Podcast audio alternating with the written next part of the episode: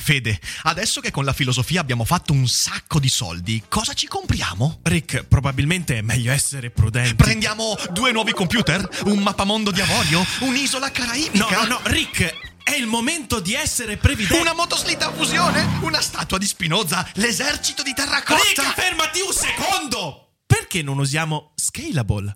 Scalable è l'app perfetta per chi vuol conoscere il mondo degli investimenti. Attenzione, investimenti pensati col cervello, non scelte di pancia. Scalable ti mette a disposizione gli strumenti essenziali per costruire una cultura del risparmio, ETF, piani di accumulo, accantonamenti a lungo termine per pensare oggi a quel che potrai fare domani. Scalable è un servizio sicuro e regolamentato con oltre 600.000 clienti e che ti aiuta a comprendere come funziona la finanza usando la testa. E sai qual è il bello? Con Scalable puoi iniziare a investire con solo un euro. Trovi tutti i dettagli in descrizione. Quindi, niente motoslitta a fusione? Tra qualche anno, Rick, quando Scalable ci avrà aiutato a far crescere i nostri risparmi. Ok. Daily Cogito. Svegliarsi per pensare oppure pensare per svegliarsi. Ogni mattina, dal lunedì al venerdì, con Ric Dufer. Ma insomma, insomma, insomma, mi spiegate da dove diavolo arriva questa idea malsana secondo cui il filosofo non dovrebbe insultare, non dovrebbe arrabbiarsi, non dovrebbe sbraitare, dire le parolacce, incazzarsi e dovrebbe sempre essere morigerato, moderato, una tavola di legno argomentativa, sempre volto alla tarassia, allo stoicismo, sempre freddo e distaccato. Ma li avete letti Schopenhauer, Nietzsche, Emil Cioran? Avete letto le parole, gli improperi, insomma, L'arte dell'insulto, dell'incazzatura, fa parte della filosofia tanto quanto di qualsiasi altro comportamento umano e il filosofo non è mica un robot, un algoritmo che sa essere distaccato di fronte ad ogni situazione del mondo.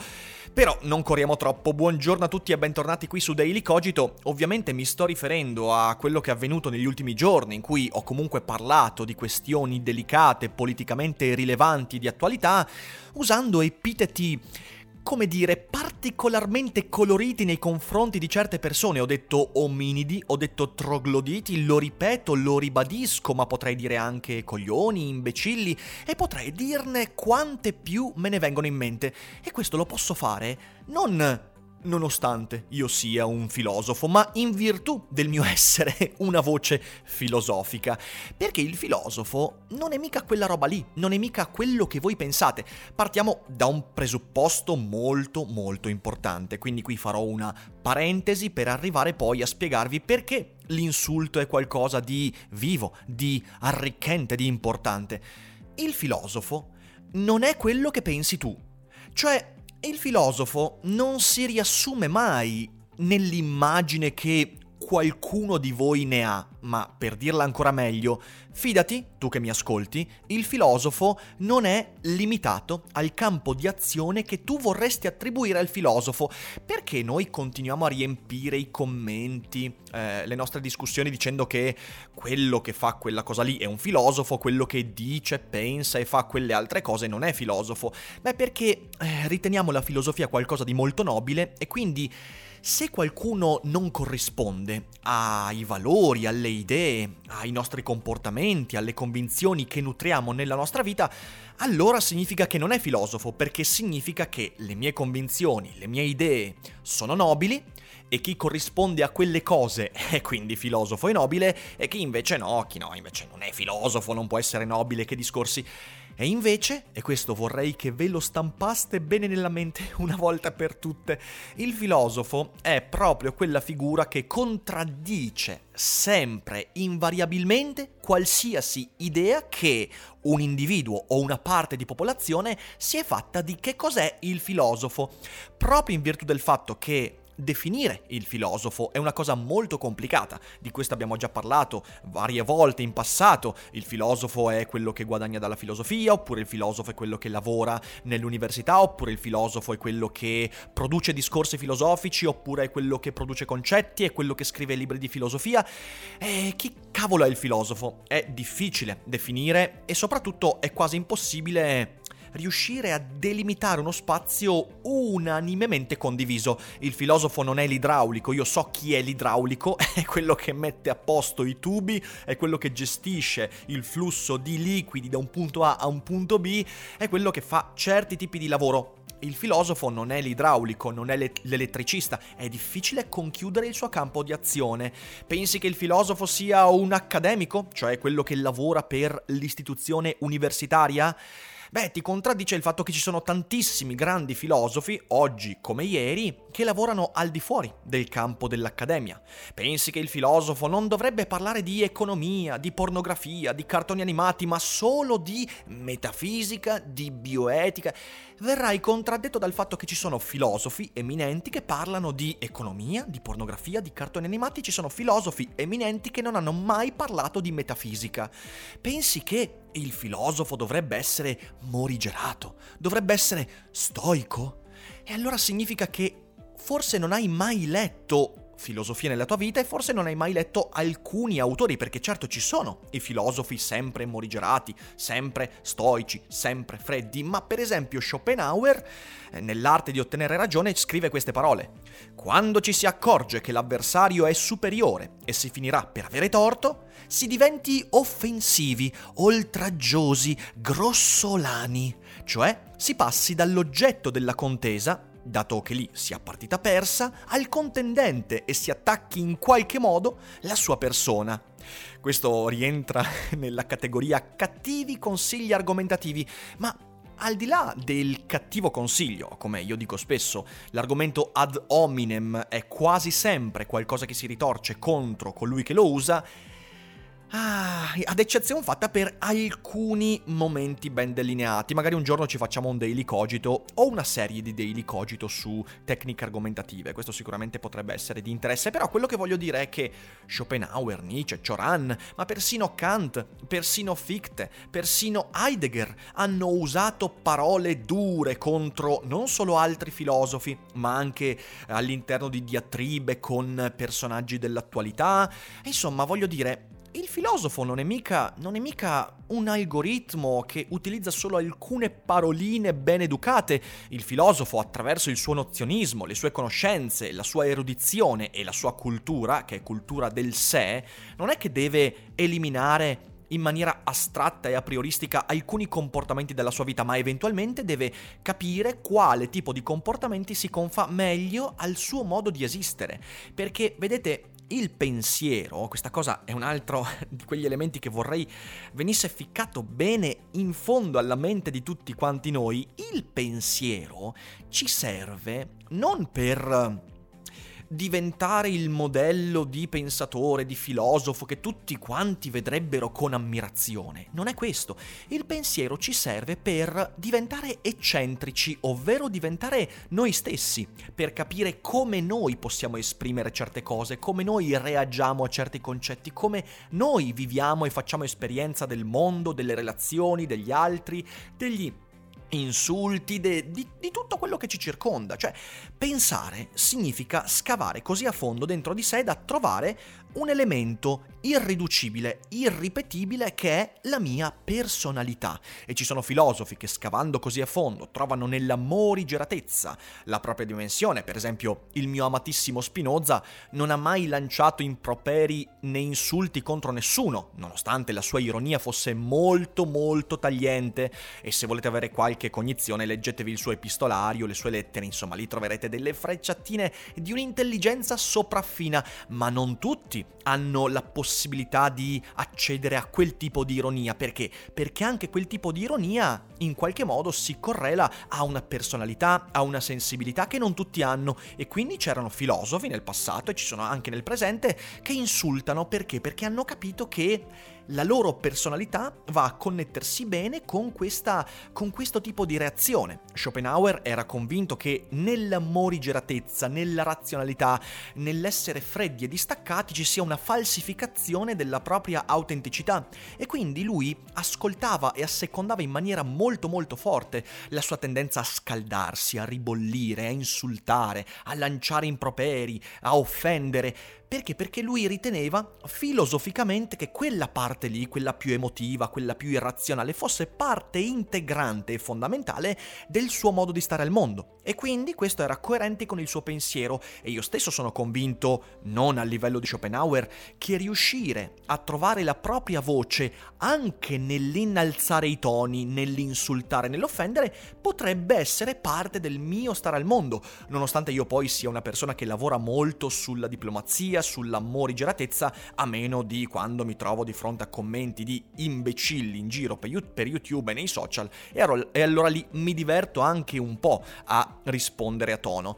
Però, però, il valore dell'insulto qual è? Cioè, qui vorrei arrivare dopo questa lunga parentesi a dire qual è il valore dell'insulto.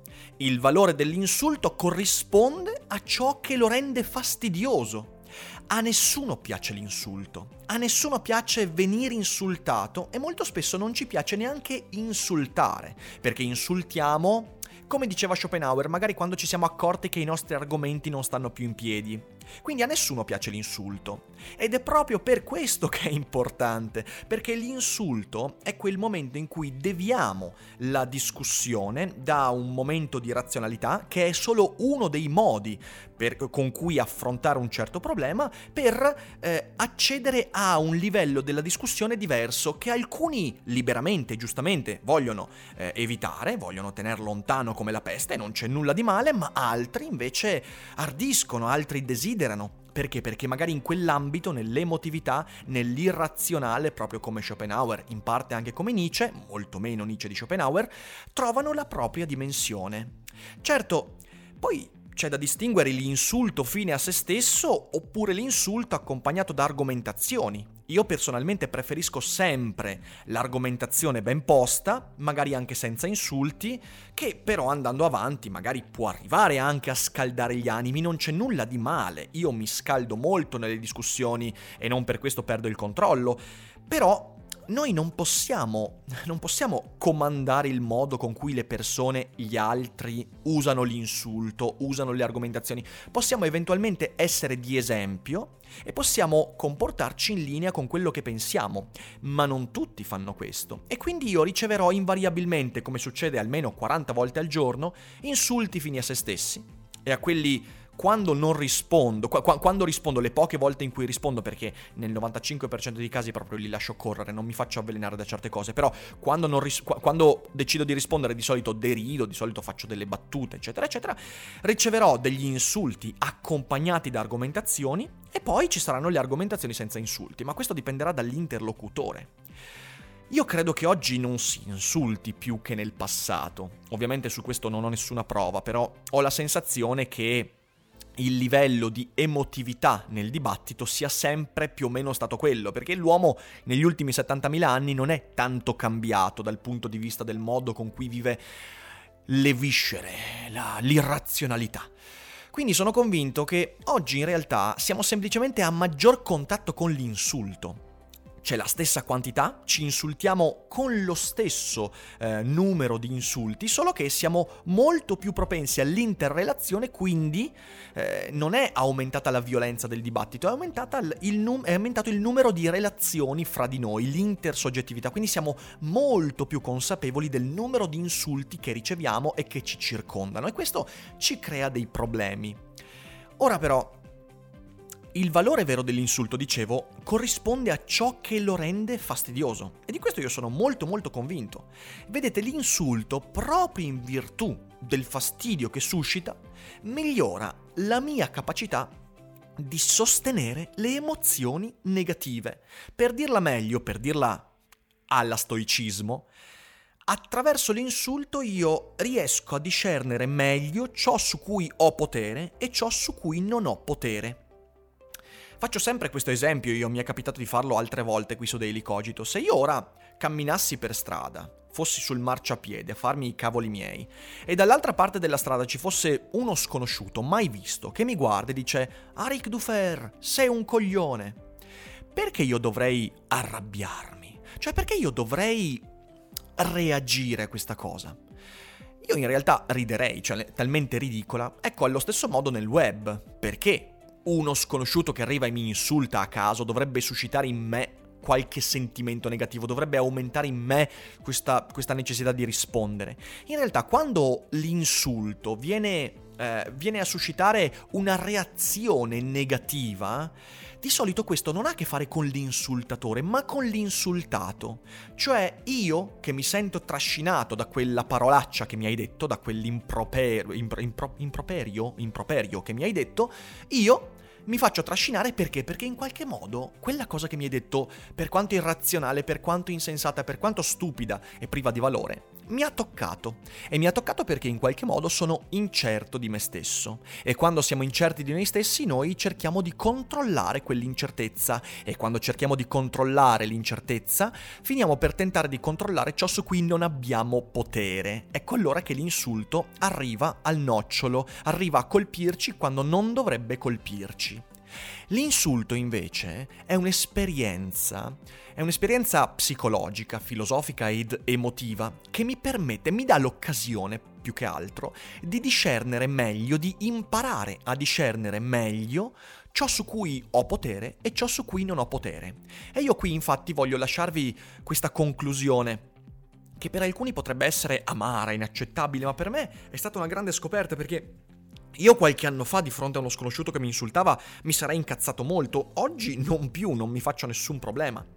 Perché ho imparato a capire una cosa, che ci sarà sempre inevitabilmente colui che mi insulta. Ci sarà sempre qualcuno che in maniera violenta, in maniera sistematica, in maniera insensata, irrazionale, ci lancerà addosso delle parole irripetibili. Eh, ma io non ho potere su di lui. Io non ho potere su chi mi insulta, cioè cosa potrei mai fare? Come potrei mai connettermi in maniera utile a qualcuno che, senza nessun motivo, senza argomentazioni, mi dà dell'imbecille? del pagato, del venduto, del, de, dell'uomo di merda, di tutto quello che vi viene in mente, ok? Come, co, cosa posso fare? Io non posso farci nulla. Posso lavorare su quello che tale epiteto suscita in me e posso combattere la reazione is- istintiva di prendere un randello e romperglielo sulla testa, eh, cosa che sul web no, non possiamo fare, invece per strada magari se presi da un raptus possiamo anche fare, posso sostituire e modificare quella reazione istintiva in una risata o in un fregarmene. Questo è il lavoro della filosofia e quindi la filosofia non può non può mai chiudersi davanti all'emotività, all'insulto e il filosofo, per alcuni aspetti, può anche diventare qualcuno che utilizza l'insulto perché ha capito che questa cosa ha a che fare con lui. Di solito poi il filosofo insulta eh, con argomentazioni, ma non è, neanche, non è, neanche, questo. Come ci ha detto Schopenhauer, mh, mm, può esserci tranquillamente un attacco ad hominem. Ma l'insulto ha il suo valore e io, io credo che cercare di immaginare una società in cui non sia più possibile insultare, non sia, cioè, sia completamente utopico, semplicemente perché noi non siamo quella cosa lì, noi il linguaggio lo usiamo anche in quel modo lì, perché? Perché il linguaggio serve per farci reagire in certi modi e attraverso l'insulto posso cogliere l'occasione per capire un po' meglio nella mia vita ciò su cui ho potere e ciò su cui non ho potere. Ma smettetela con questa cosa che i filosofi non fanno, non dicono, non pensano, non sostengono, le cose che voi non direste, non fareste, non sosterreste, non scrivereste, eccetera. Perché è una cazzata incredibile, ragazzi, e perché quando lo dite vi state mettendo un po' in ridicolo. Io con questo spero di aver portato una mm, ventata d'aria fresca argomentativa e aspetto i vostri insulti ovviamente e io riderò di gusto di fronte a tali insulti. No, a parte gli scherzi, aspetto i vostri commenti e ovviamente se non siete d'accordo con quanto io ho detto parliamone e sarò ben felice di leggere i vostri commenti. Che nelle ultime settimane non hanno quasi mai ricevuto risposta ragazzi, ma perché non ho il tempo, ma sappiate, come ripeto sempre, li leggo sempre, sempre tutti e quando posso rispondo. Grazie Grazie mille per avermi ascoltato, noi ci risentiamo con il Daily Cogito di domani e come sempre vi auguro una buona giornata e ricordatevi che non è tutto noia ciò che pensa.